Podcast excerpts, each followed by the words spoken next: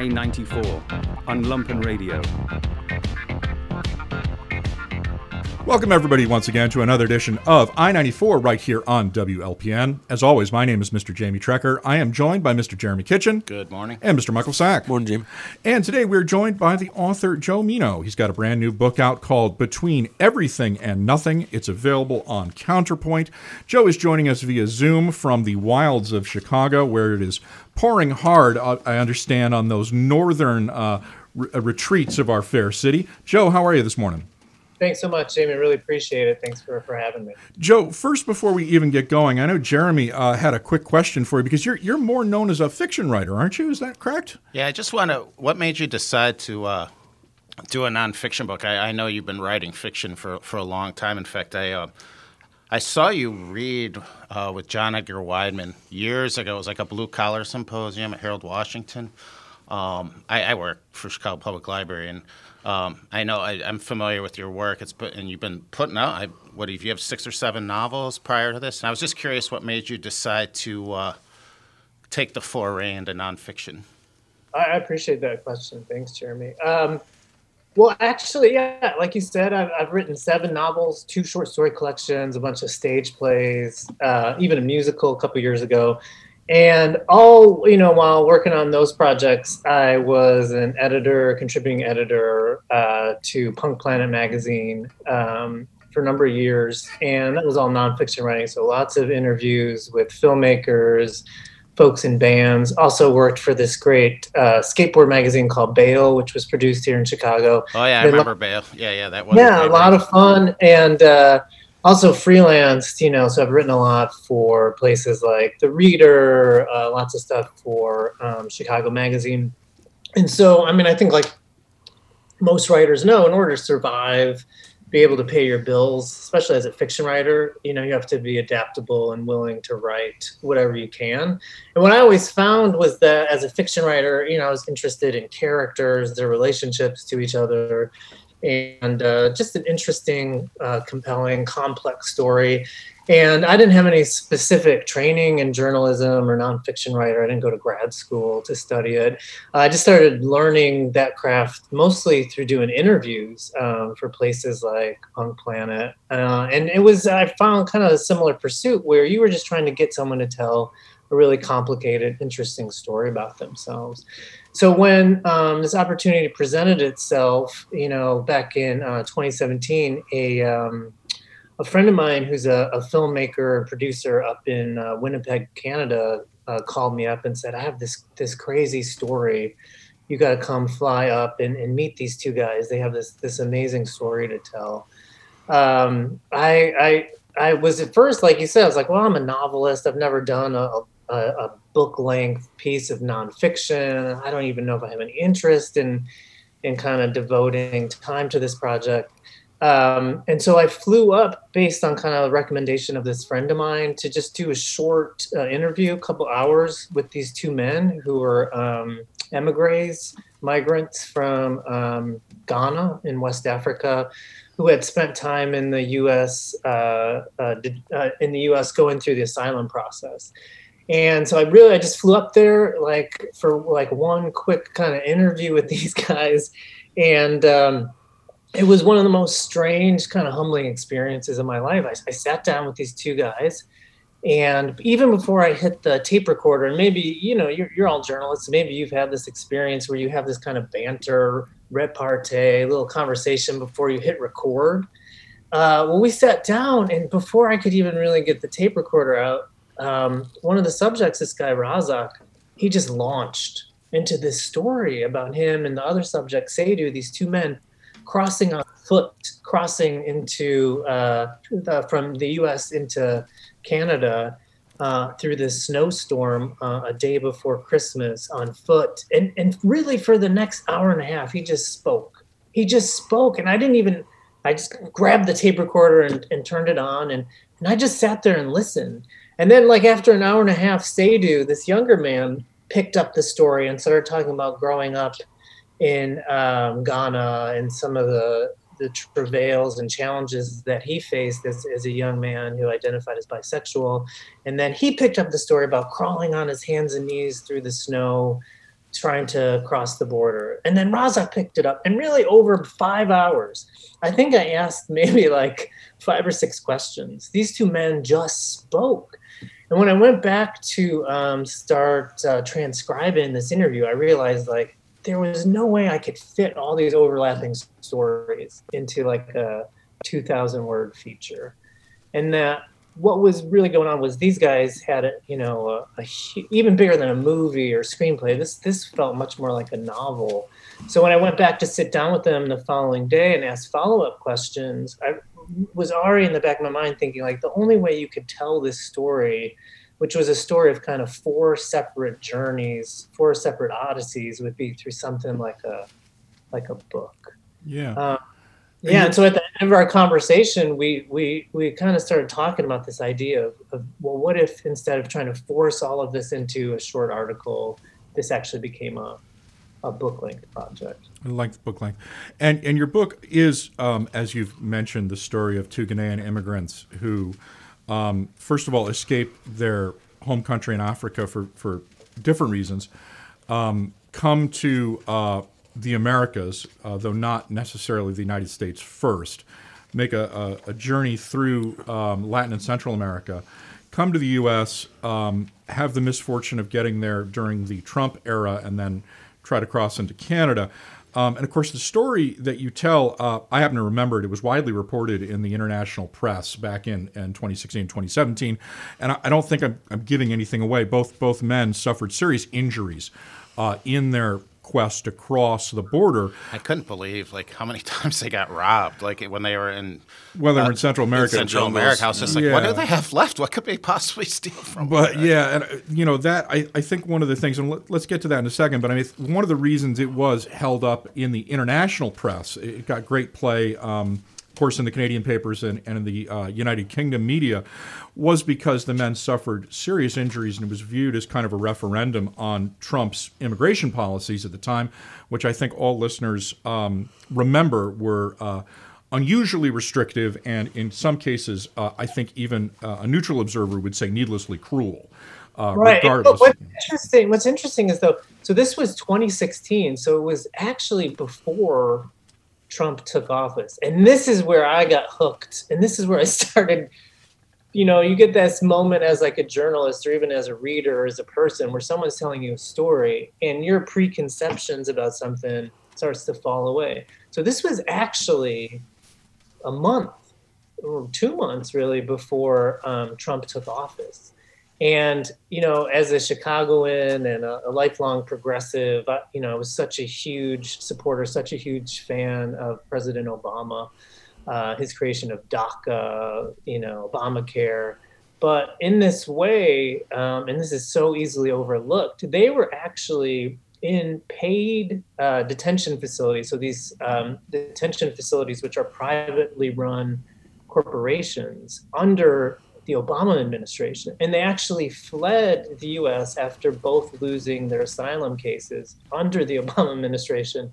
And I hate even uttering this out loud, more so than any other American president, President Obama deported um, more individuals yeah, than million. any other president. Yeah. And so they actually fled after the election in November uh, 2016. So it was actually before any of those really draconian immigration policies um, were put in place by Trump. It was really the fear that you know um, once he took office, they would be immediately deported back to Ghana and their lives would be once again placed in danger. And so that's what's really compelling that the story that, uh, that uh, these two men and the challenges that they faced through um, our unjust immigration policy, it's not the story of Donald Trump, unfortunately.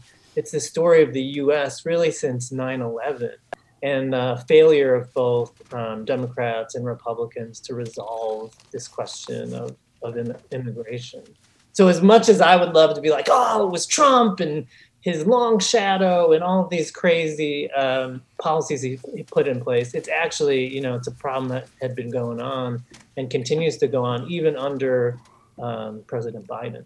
Well, even there was arguments when Trump was office, you know, when people were talking about people being in cages, that those cages existed before Trump. So, I mean, our uh, I think you said draconian immigrant immigration policies have been going on for you know for a long Well, time. since 9 11, as you point out in your book, and the Department of Homeland Security, I think, as you quite correctly point out in your book, which was formed after uh, 9 11, was a bureaucratic move that had the effect of changing what had been a fairly um, I don't necessarily want to say liberal immigration policy, but it changed the tenor of how Americans looked at, at migrants coming into the nation.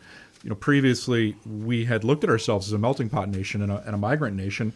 Suddenly, after the attack on the World Trade Centers, we looked at uh, refugees and migrants with suspicion.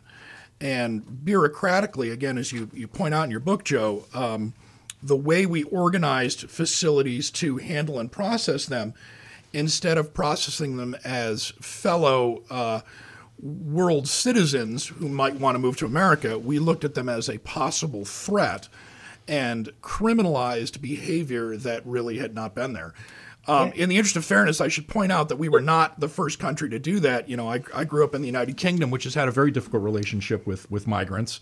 Uh, Europe has had an extremely difficult uh, relationship since uh, the 1980s. So yeah, whenever anything you read about, it's just yeah, I mean, know, so you know, I, I don't want to give, give our listeners the impression that you know this is a, a uniquely American problem. It isn't, and I think you do make that subtle point in your book Oh, about the. Central American governments, which have uh, basically made this a cash Well, it's industry. it's an international. Uh, um, uh, almost. It's it's almost a conglomerate. You know, this network well, of this people was who are what making this was what was so um, frustrating and kind of shocking as I started doing that the research and, and that question. Here's what's different though about the United Kingdom, or say France, or certainly Canada. This question of who gets to decide who's an American. That's actually probably the oldest question in this country from the beginning. You know, the difference between people who were landowners and people who were enslaved or indentured servants, people who were uh, indigenous and people uh, who came as colonizers, right? My family came from Italy, from Bosnia, and from Poland. And each of those successive waves of immigration in the early part of the 20th century, each of those successive waves were met not with open arms, right? Uh, but with stern resistance. And there was the laws, you know, starting in the with uh, like the Chinese Exclusion Act in the 1880s, which prevented people from immigrating from China. There were laws in the 1920s to prevent folks uh, like my uh, great grandparents who came from southern Italy from coming. And it went on and on and on, really until the um, Immigration Act of 1965, which abolished these uh, kind of quotas for these different uh, quote unquote racial groups.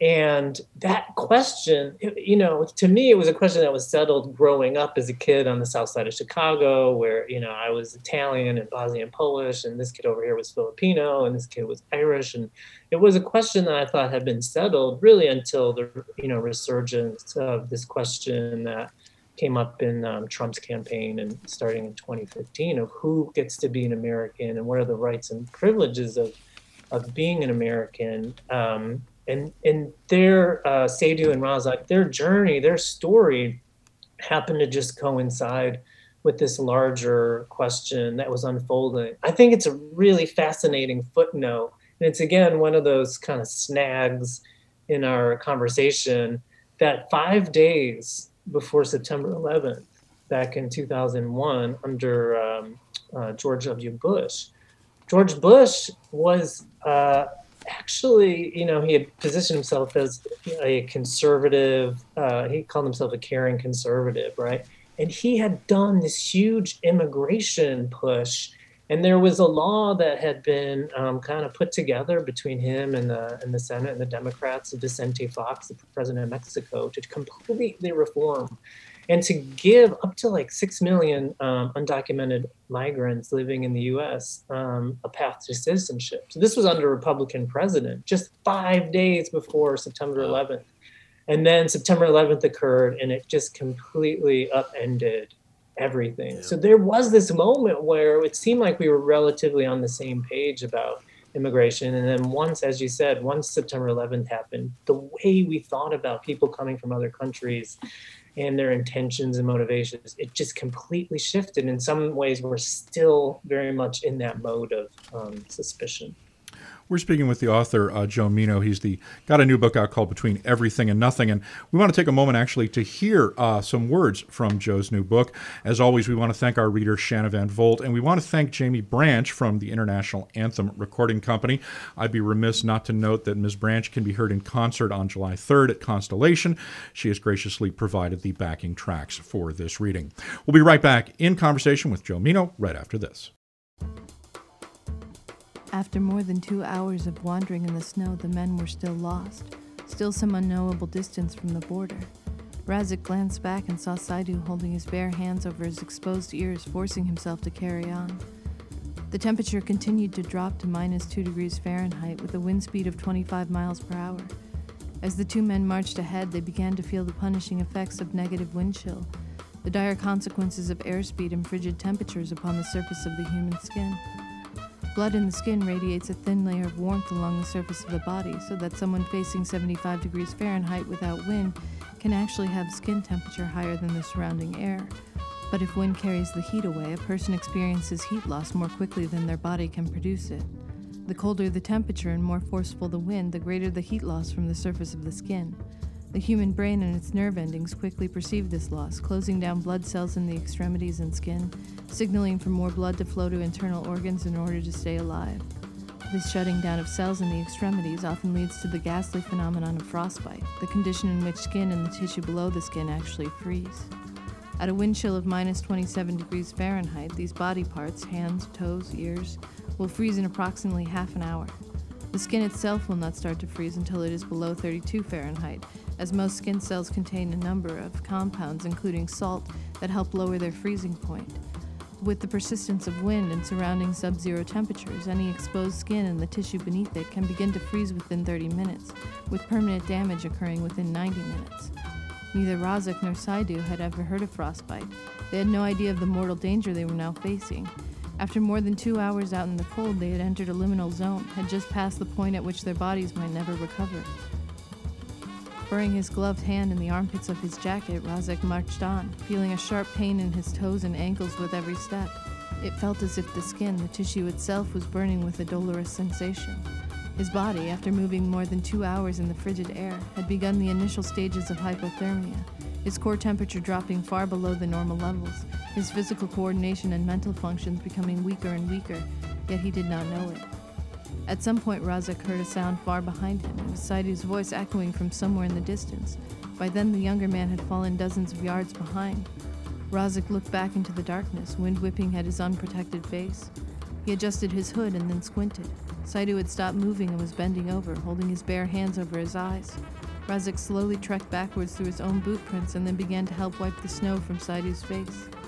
It was unlike anything Razak had ever seen, an image from a horror movie, some terrible dream. Seidu's eyes had become completely frozen, his face crusted over with snow.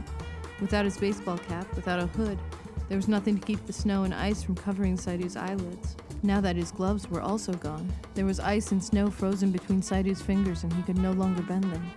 Razak murmured to him, huddling close. The border has to be up ahead. If you can't see, call out to me, okay? Just follow my voice. This is how we're going to make it. We can do this together. Seidu nodded and Razak started off, leading the way once more. Moments later, a faint light appeared somewhere up ahead, then vanished just as quickly. Did you see it? Did you? Razak called out. The light flashed again. Do you see it? Razak shouted. Seidu was unable to respond. He dug at his eyes, clawing the snow from where it had settled, freezing his eyelids shut. His hands were curled into cruel talons, ice and snow creeping between the fingers to bind them together. The younger man looked up again. A point in the distance began to tremble. He began to move faster now, calling ahead to Razak. I see it! I see it! The wind began to intensify, pushing hard against their bodies. Each step sank them deeper into the snow. Every time they set a boot or shoe down, their foot would become buried and they would have to use their bare fingers to dig their feet out. One by one, step by step, they dragged themselves through the snow, their hands and feet burning from the cold. As they climbed along toward the distant flash of light, a particularly volatile rush of snow and wind blew Razak's glove from his hands, the two objects being lifted high into the sky before vanishing into the dark. Somewhere up ahead, the darkness broke again. A color, the faint flash of light, then it was gone. We're back with I 94, and we're in conversation with the author Joe Meno. He's got a new book out called Between Everything and Nothing. It is a non-fiction account of two Ghanaian immigrants trying to seek asylum in the Americas, ultimately in Canada. Uh, Joe, before the break, we were kind of talking about how the American perception of migration shifted after 9 11. One of the things that I think all three of us here found fascinating uh, was your description and telling of the passage that uh, your characters had to make through Central and Latin America as as basically kind of a cash cow for uh, many of the citizens living down there, who repeatedly robbed them, collected bribes, extracted money from them, uh, almost to the point where you get the idea that this migratory route into the American border is a cash cow for many of these small, poor countries. Could you discuss that a little bit? Yeah, I mean, it was something I knew almost next to nothing about. And as Seidu and Razak described, now both of them, just to uh, quickly clarify, Razak uh, was in his early 30s. He was a small business owner, entrepreneur. And uh, because of an inheritance over land, he ran afoul of this member of parliament um, back in Canada. And uh, I'm sorry, back in Ghana. And um, he this this member of parliament hired these men to um, threaten him to beat him up. And so his family helped him escape. The only place he could get a visa for was um, brazil. So he flew into brazil and then met uh, these migrants who traveled up from um, South America through Central America up to uh, the United States, where he pled his case for asylum. Seidu was a soccer player back in Ghana, and he had grown up knowing or kind of identifying as bisexual. He had the chance to uh, try out for a Brazilian soccer team, and while he was there, he was caught by his team manager uh, with another man and his team manager threatened to kind of ruin his life back in Ghana. And so he was, you know, this this young 22 uh, year old man. He he kind of panicked, grabbed some clothes, grabbed his passports and money, and just fled. And like Razak, he met um, these migrants who were traveling north, and again on foot and sometimes by bus uh, through the jungle. He traveled north again from Brazil through Central America, uh, Mexico and then made his case uh, in the United States in um, California. And uh, I think what was so fascinating was I had no idea that there was this industry. And when I say industry, I, it, I mean as like a genuine industry with um, uh, deep connections to uh, local governments, law enforcement, and then um, individuals, entire families make their living by shepherding um, uh, undocumented migrants uh, through the jungle in these various um, Central American uh, uh, um, communities.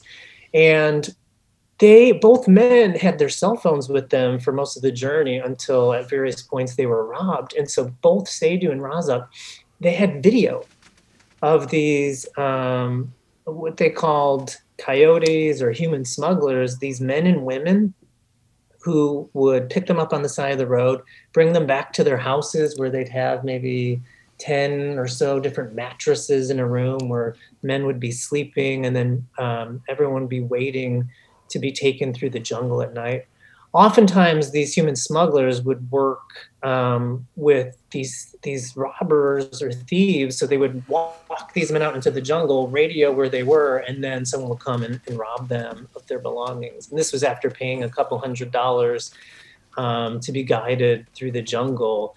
And it, the police in these various um, communities in these various countries um, seem to be well aware of um, this industry, and oftentimes, um, you know, they make money through bribes. They also, uh, you know, shake down these different migrants for for money um, themselves.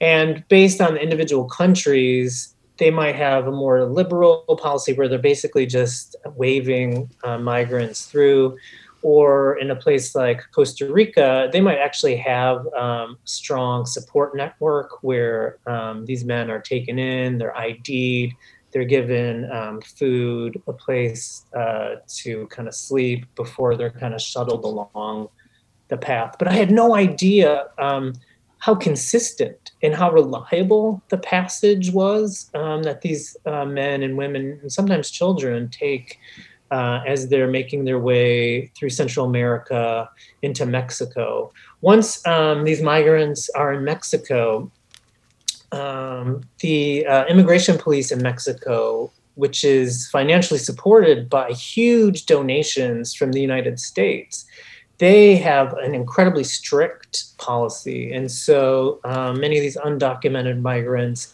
are um, placed in detention um, while they're ID'd and um, while their uh, visas and kind of um, background information is ascertained. So both Sadu and Razak spent about three months in a Mexican uh, detention facility before they were given the ability to move on to make their plea um, to a, a U.S. Uh, facility um, for asylum. Um, but it is almost like a like a super highway, starting in uh, you know starting as far south as Brazil, and then it, it becomes kind of clearer and clearer the the farther north um, the path leads, where uh, moving from um, say like Honduras into uh, into um, Mexico, you can see just hundreds and hundreds or, or, large groups of people gathering as they make their way north into, into Mexico. Um, and yeah, it was completely shocking, completely surprising. And there's video on YouTube of large caravans, groups of people. You can just follow the path town by town, um, almost like a how to and that's what uh, both Seidu and Razak and the people they were traveling with, they had these kind of video, um, almost like uh, mile markers as they went along. They knew exactly where, where they were headed.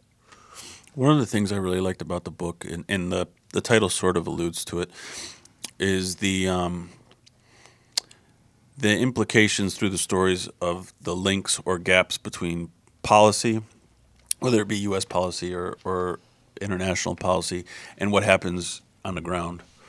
Um, and uh, that the influence moves both ways in the book, from policy to people, people toward policy. But one of the things that recurs throughout the book is this feeling of helplessness by the public. You know, like I'm just doing my job was the thing you heard a lot from um, corrections officers or, or staff officers, I guess you'd call them at the detention centers. Or you could say that about these people in, in Central America. How else are they going to make money? Yes, we may be extorting these people, but that's just the way it is. And, you know, that we've been forced to make our living this way. But in the U.S., these private companies, I didn't know about this at all. You, you mentioned a couple of companies, CoreCivic, GEO, I think.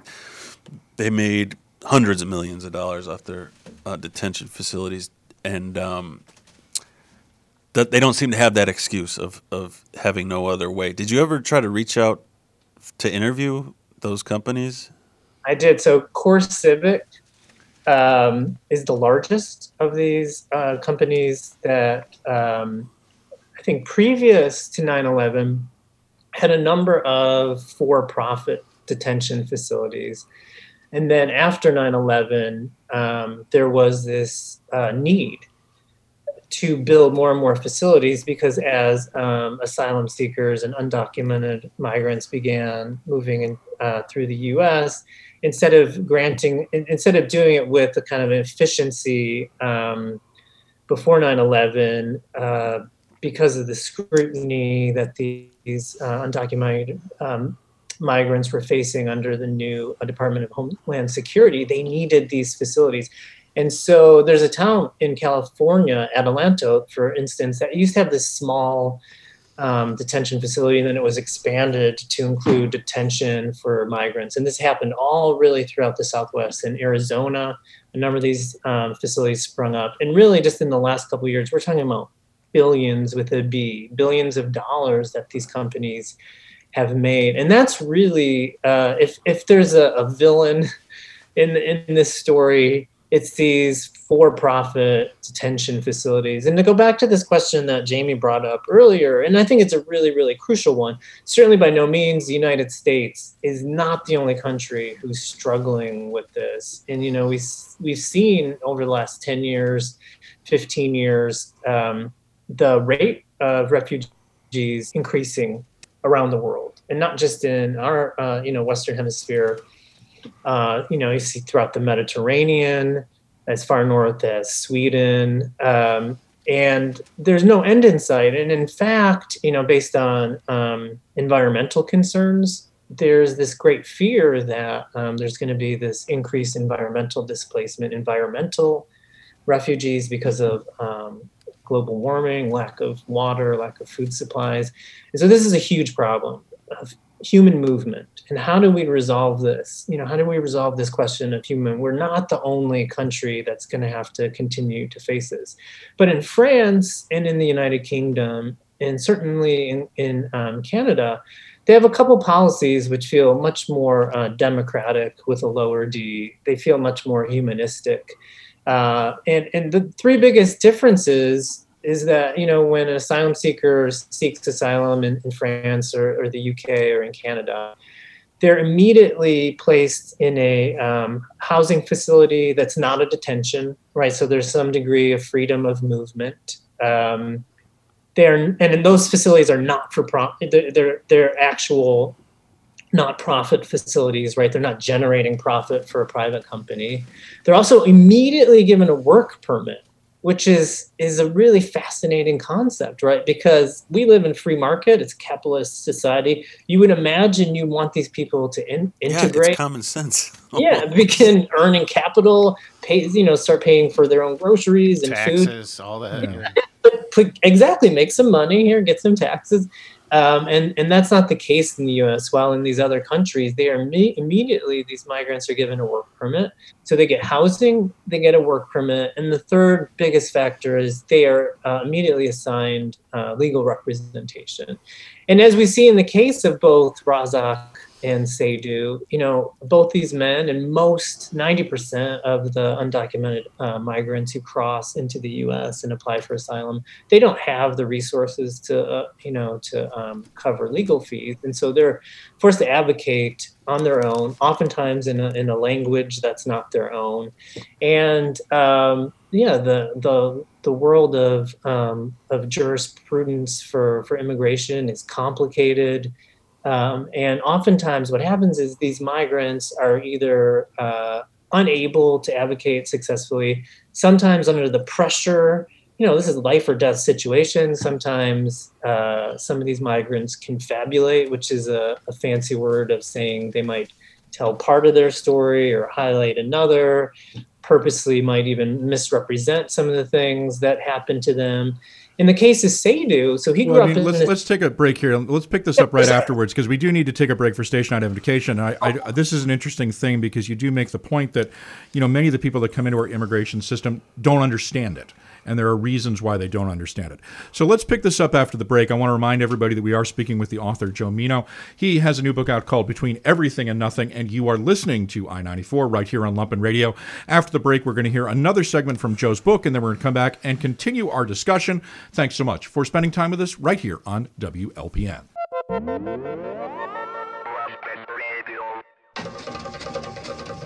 This summer on I 94, Joe Meno Mikita Brottman, Nancy DeCampbell, J.P. Olson and Luke Walden, Tom Lynn, Atticus Lish, Padgett Powell, Peter Cameron, Margot Mifflin, Chris Ware, and many, many more.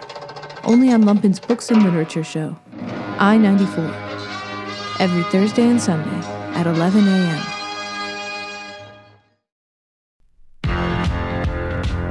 And now back to I 94 on Lumpen Radio. In Eloy, Razak ghosted through the monotony of daily life at the detention facility. Wake up at 6 a.m., first meal, then the aimlessness of American television on three different screens one in Spanish, one playing sports, one playing the news. Razak preferred the one with the news. Other detainees frequently argued about what to watch. After that, there was time in the common yard, lunch, dinner, then lights out. It was unlike the detention facility in Tapachula, where you could wear your own clothes, go to the commissary, start your own business, move around with an illusion of freedom. Every two hours, you were locked down for count. Detainees had to wait in their cells for the next shift of correctional officers to arrive. In Eloy, you had very little freedom of choice from what you did to what you ate. Whoever, whatever you had been before entering the facility, had been thoroughly and systematically removed, or at the very least put on hold for an indefinite amount of time. In Eloy, Razak had no way to call anyone. Cynthia, his mother, his uncle.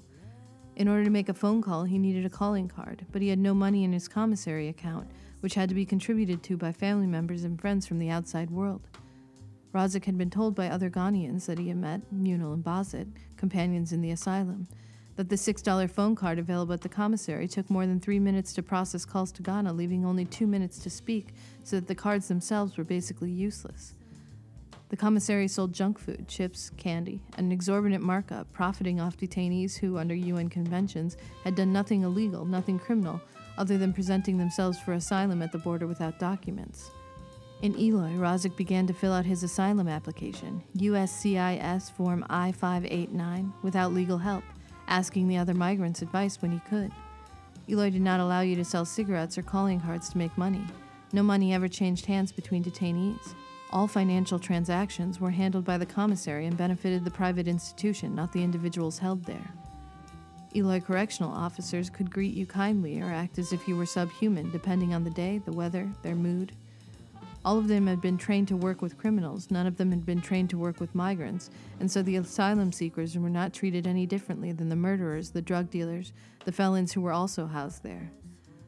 Once during count, when the detainees were forced to wait in their cells to be visually inspected by one of the correctional officers, Razak knelt down to pray. An officer peered through the glass of the cell door and told him to stand. In the midst of his prayers, Razak did not immediately respond. The officer barked at him, warning that he was going to write Razak up for an infraction.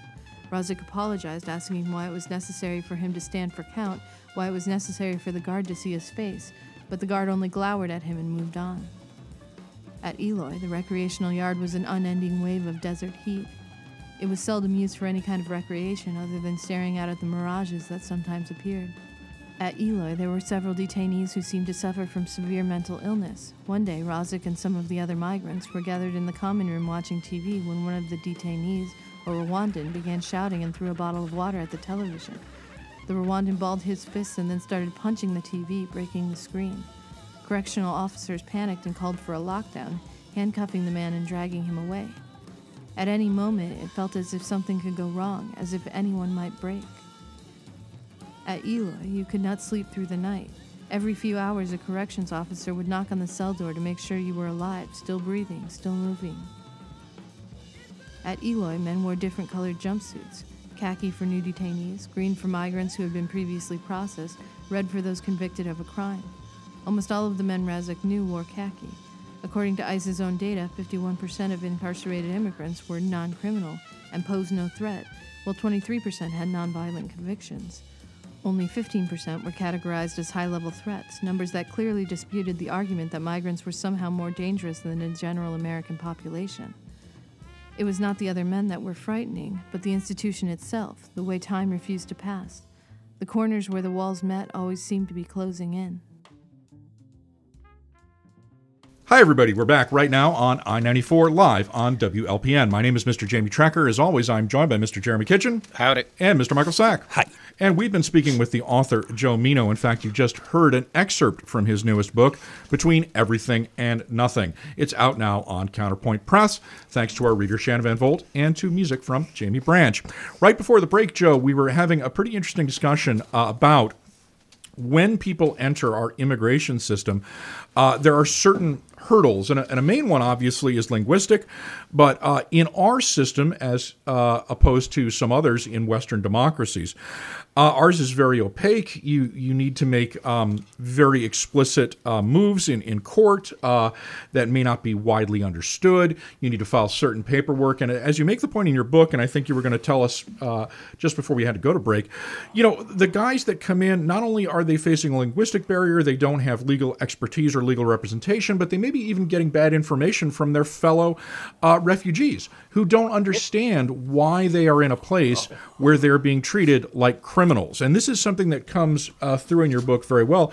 You know, when Razak is in Eloy, um, he, he's handcuffed, he's put in a jumpsuit. He, that waist chain. He's, Shackled. yeah, he's, Uh, he's, he's, he's treated as if he's a mass murderer, as Yeah. opposed to you know this poor guy from from Ghana who seems about as harmless as a three day old loaf of bread Who's just been robbed? He's been robbed like everything. 25 times and and he's he's arrested and trussed up like he's you know uh, going to walk the green mile so Tell us a little bit more about this because it seemed almost, and I hate to say this because it's such a cliche, Kafka-esque.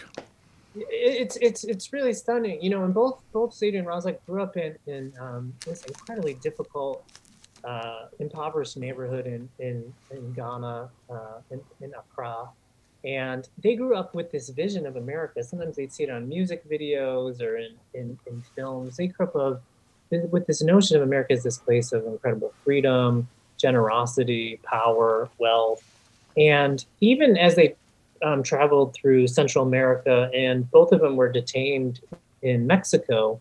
Um, the detention facilities in Mexico are much more open. Um, they're not forced into manacles or handcuffs. They can wear their own clothing. Uh, and so when they both applied for asylum, they were immediately put in, in, in, restraints and they were shocked because they hadn't been treated like that in Mexico. And it went completely counter to what both men expected, you know, their their ideas or impressions of what the United States were about. And his only Razak, his kind of only context was seeing some movie with like Denzel Washington, where he was, you know, um, put in an orange jumpsuit, and you know, he was he was being tried as a as a criminal, um, and so. It, it, completely shook his his faith in the system. There's a, a scene in the book where he has to go. He has a toothache, and he has to get a tooth pulled and he has to go to a, a, dentist to have this tooth pulled. And it is it is one of the most dehumanizing um, situations that he, he, had to face to, to go to the dentist and they wouldn't unlock um, his handcuffs and the dentist is asking them to unlock his handcuffs and then he has to use the washroom and these um, uh, uh, correctional officers won't unlock his handcuffs so he can unzip his his jumpsuit. And and you just get this incredible sense of frustration. And you realize what happened is that this man escaped one um, system that was inherently unjust back in ghana. And he has fallen into this whole other unjust system. And the incredible sense of um, hopelessness and frustration that he feels is shared by the majority of these other asylum seekers um, as well. And really, all this man wants is his day in court, this opportunity to kind of tell his story. And as you mentioned, Jamie, one of the biggest difficulties, and I don't think it's accidental, um, is that, uh, you know, unlike in France or the UK or in Canada, these asylum seekers are forced to advocate, largely 90% of them forced to advocate for themselves in court. And we know there's, you know, all, all kinds of research and statistics on the fact that if a asylee is is asked to advocate uh, on their own, they're like 95% likely to lose their case. Um, and that those who apply for asylum who have legal representation are, are much more likely um, to be granted asylum. And, and I think it's, you know, it's kind of purposeful this our willing our unwillingness to assign legal representation right? It almost becomes this revolving door um, for these asylum seekers. And in the case of Seidu, this young man who grew up bisexual in this very repressive um, culture where you know if you're accused of homosexuality it's like a minimum of three years in prison but it also means being kind of outcast by your family and community beaten by the police. He kept that secret really his whole life until he was found out. And so when he went to apply for asylum in the US and had his day in court, he was not ready. He just he couldn't imagine saying to a judge in court that he was bisexual. You know, it was so antithetical. It was so against how he was raised to be able to stand up and, and come out. He had never come out to his family, his friends, let alone, you know, in a in a kind of public trial like this. And so when he had his chance to tell his story, he kind of gave this, um, you know, fictional version of, of what happened. Um, and this was kind of supported by other uh, asylum seekers who he was um, detained with, giving him some, you know, some kind of not very useful legal advice. And so he ended up losing his case. Um, and really was not able to publicly utter that he was he was bisexual until he applied for asylum um, up in Canada. You know, so his story is much more about his willingness to accept who he was and to kind of vocalize that in public in order to basically save his own life um, when he eventually applied for asylum up north. Joe, we only have a little bit of time left, but there's something I really want to try to understand. It's the reason I asked about those companies. So these guys come into the U.S., they're put in uh, shackles, uh, wrists, waist, ankles, so they're made to be seen by the public as violent. They start to see themselves as possibly that way. They don't understand. They're put into these detention facilities. They have no way to, to make money in an underground economy and add to their own commissary. They have no way to get internet access, information, talk to people, build their case. It, all of these things seem designed to keep them there longer and extract more money out of the facility and the men. What I don't understand is how that money is extracted and and who these people are. You know, when I try to think about who's behind the, these companies like CoreCivic and whatever the other one is, I, I you know, I think of a, a, vil- a cliche villain like Gary Oldman from The Fifth Element or something. You know, yeah, you know. But no, these I'm sure these are real people who have like are are good people to the people in their lives, but who are they uh, and how, and how are they making this money? Are they are they subsidized by the federal government based on the length of stay of that's, these inmates? So that's how they're they, they make their money two ways. One is they have huge I mean I mean the US government. So you and I and Jamie and Jeremy are paying these companies, right? So these these are tax funded facilities, right? We're paying them to house these asylum seekers. And their costs are incredibly low. Razak got a job. Uh, this oh, was God, in Eloy, where he was paid a dollar a day um, for eight hours of work, right? And so they keep their costs really low. And then also, while he was there, he worked in his cafeteria, right? And he was he was told he was reprimanded. He was serving too much food to these fellow uh, detainees, and they told him to stop serving much food. And at the end of the day, they would just dump all this food and he was furious. He's like we have all these leftovers like why are we dumping this food?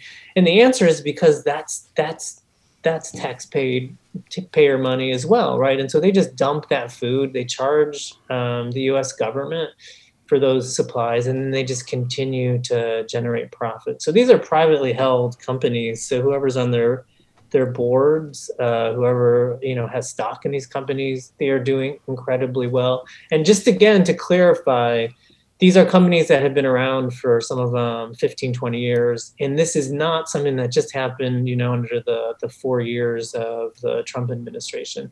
These are companies that existed during Obama, during Trump, and then they continue. These companies continue to exist under um, Pres- President Biden's administration. And if there's anything that, like, as a group of um, frustrated, angry taxpayers, if there's anything that I, you know, wish we could immediately, through some executive order or law, make a, a change to, it would be through, uh, it would be to these um, for-profit detention facility. Yeah, and of course they exist in our prisons as well. I think uh, one of your former Punk Planet comrades, uh, Elizabeth Moore and, and Mayred Case, have both done work with for-profit prisons and, and for-profit detention centers. Uh, Joe, we are running out of time, and, and real quickly, I just want to remind everybody that we've been speaking with Joe Meno. He's got a new book out called Between Everything and Nothing. It is out on Counterpoint. You can get more information on Joe. He's got a website, amazingly. It's J O E M E N O dot com. He's here here in Chicago as well. Joe, real quickly, what do you got coming up next? I, I always hate to put authors on the spot, but I also like to give you a little time to toot your own horn. Thanks so much. I appreciate it, Jamie. Uh, yeah, so I'm really happy to celebrate the. This is a paperback release of, of this book. So the hard uh, copy came out just about a year ago, um, and just to be able to continue to share Seidu and Razak's story, you know, I think uh, like a lot of progressives, I was excited to see President Biden win the election. I was really excited by some of his executive orders, some of his appointments. In in in case of immigration, I um, I have yet to feel that same excitement. Uh, you know, the way he's handled the the number of allowable refugees is definitely something that's uh, somewhat contentious, and these moves towards uh, for-profit prisons and detention facilities and also for um, immigration law. It's something I continue to be hopeful and hopefully we'll see some some movement on.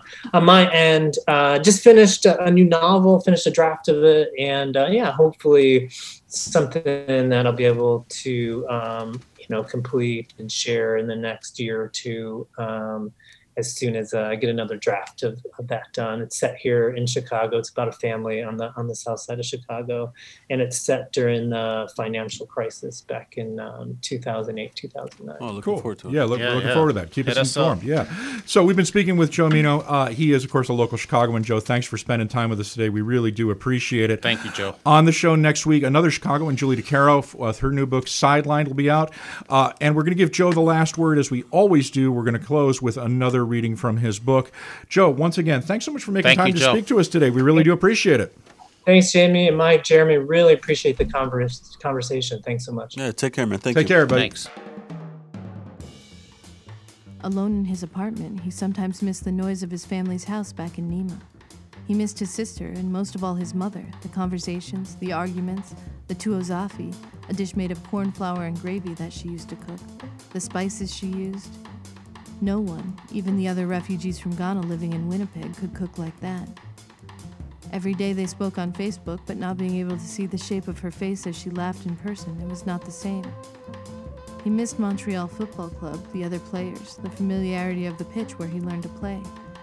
He missed the Eid festival in Nima, the concerts that took place on the street, his neighbors, friends, the conviviality. As long as his family was in Ghana, it would always be home. At the same time, he recognized that something in him had changed. His uncle, his nieces, the people he loved had been threatened because of their relationship to him. He was afraid nothing in Ghana would ever change. He prayed day after day that he could bring his family here. As soon as he got his permanent residence, he would do everything he could to help them. It was impossible to move on with them being menaced back home. Just the other day, his mother mentioned a distant family member that had threatened her for continuing to support her son's sexual identity. Be calm, he told her. Time will tell. You will be here soon. He felt comfortable being himself among the Ghanaian community in Winnipeg. There were other gay men and bisexuals and lesbians and trans individuals from Ghana who lived in Winnipeg without fearing for their lives. In July, there was the Pride Parade, which he happily attended. Everything here is beautiful, he later remarked after a newspaper reporter asked his opinion about the parade. In those moments, the city felt like his own. The Ghanaian community, his friends from his soccer team, slowly made the city feel more familiar. He had no interest in returning to Accra, but dreamed of Ghana changing its repressive laws, knowing the challenge was great.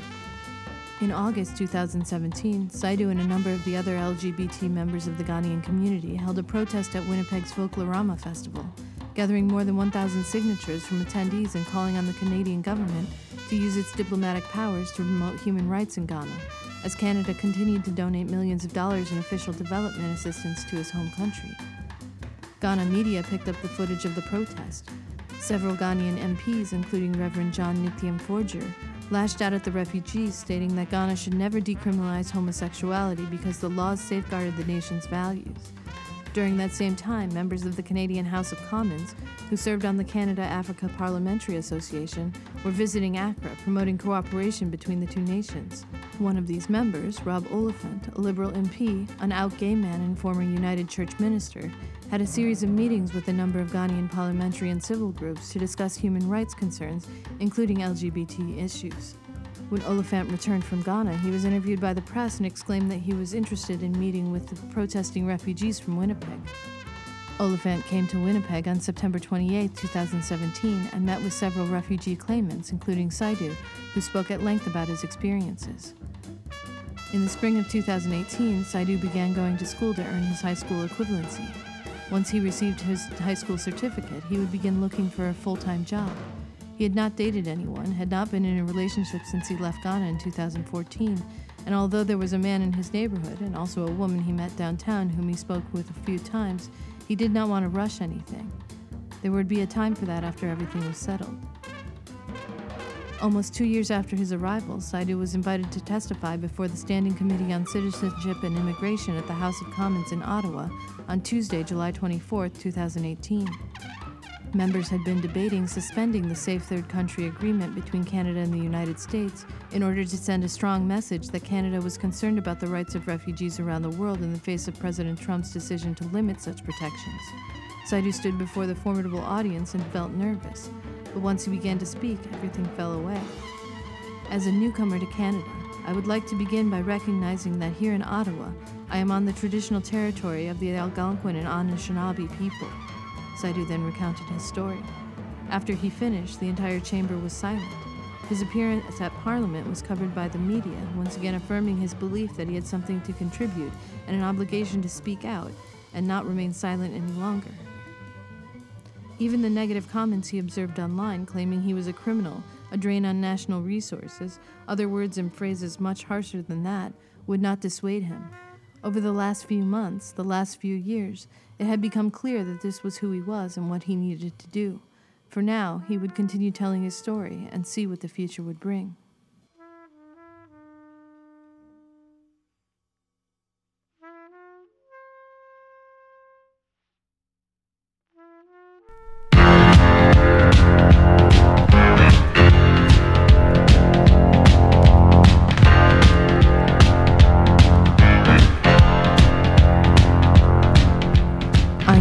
Is Lumpen Radio's books and literature program, airing every Sunday and Thursday at 11 a.m. Central.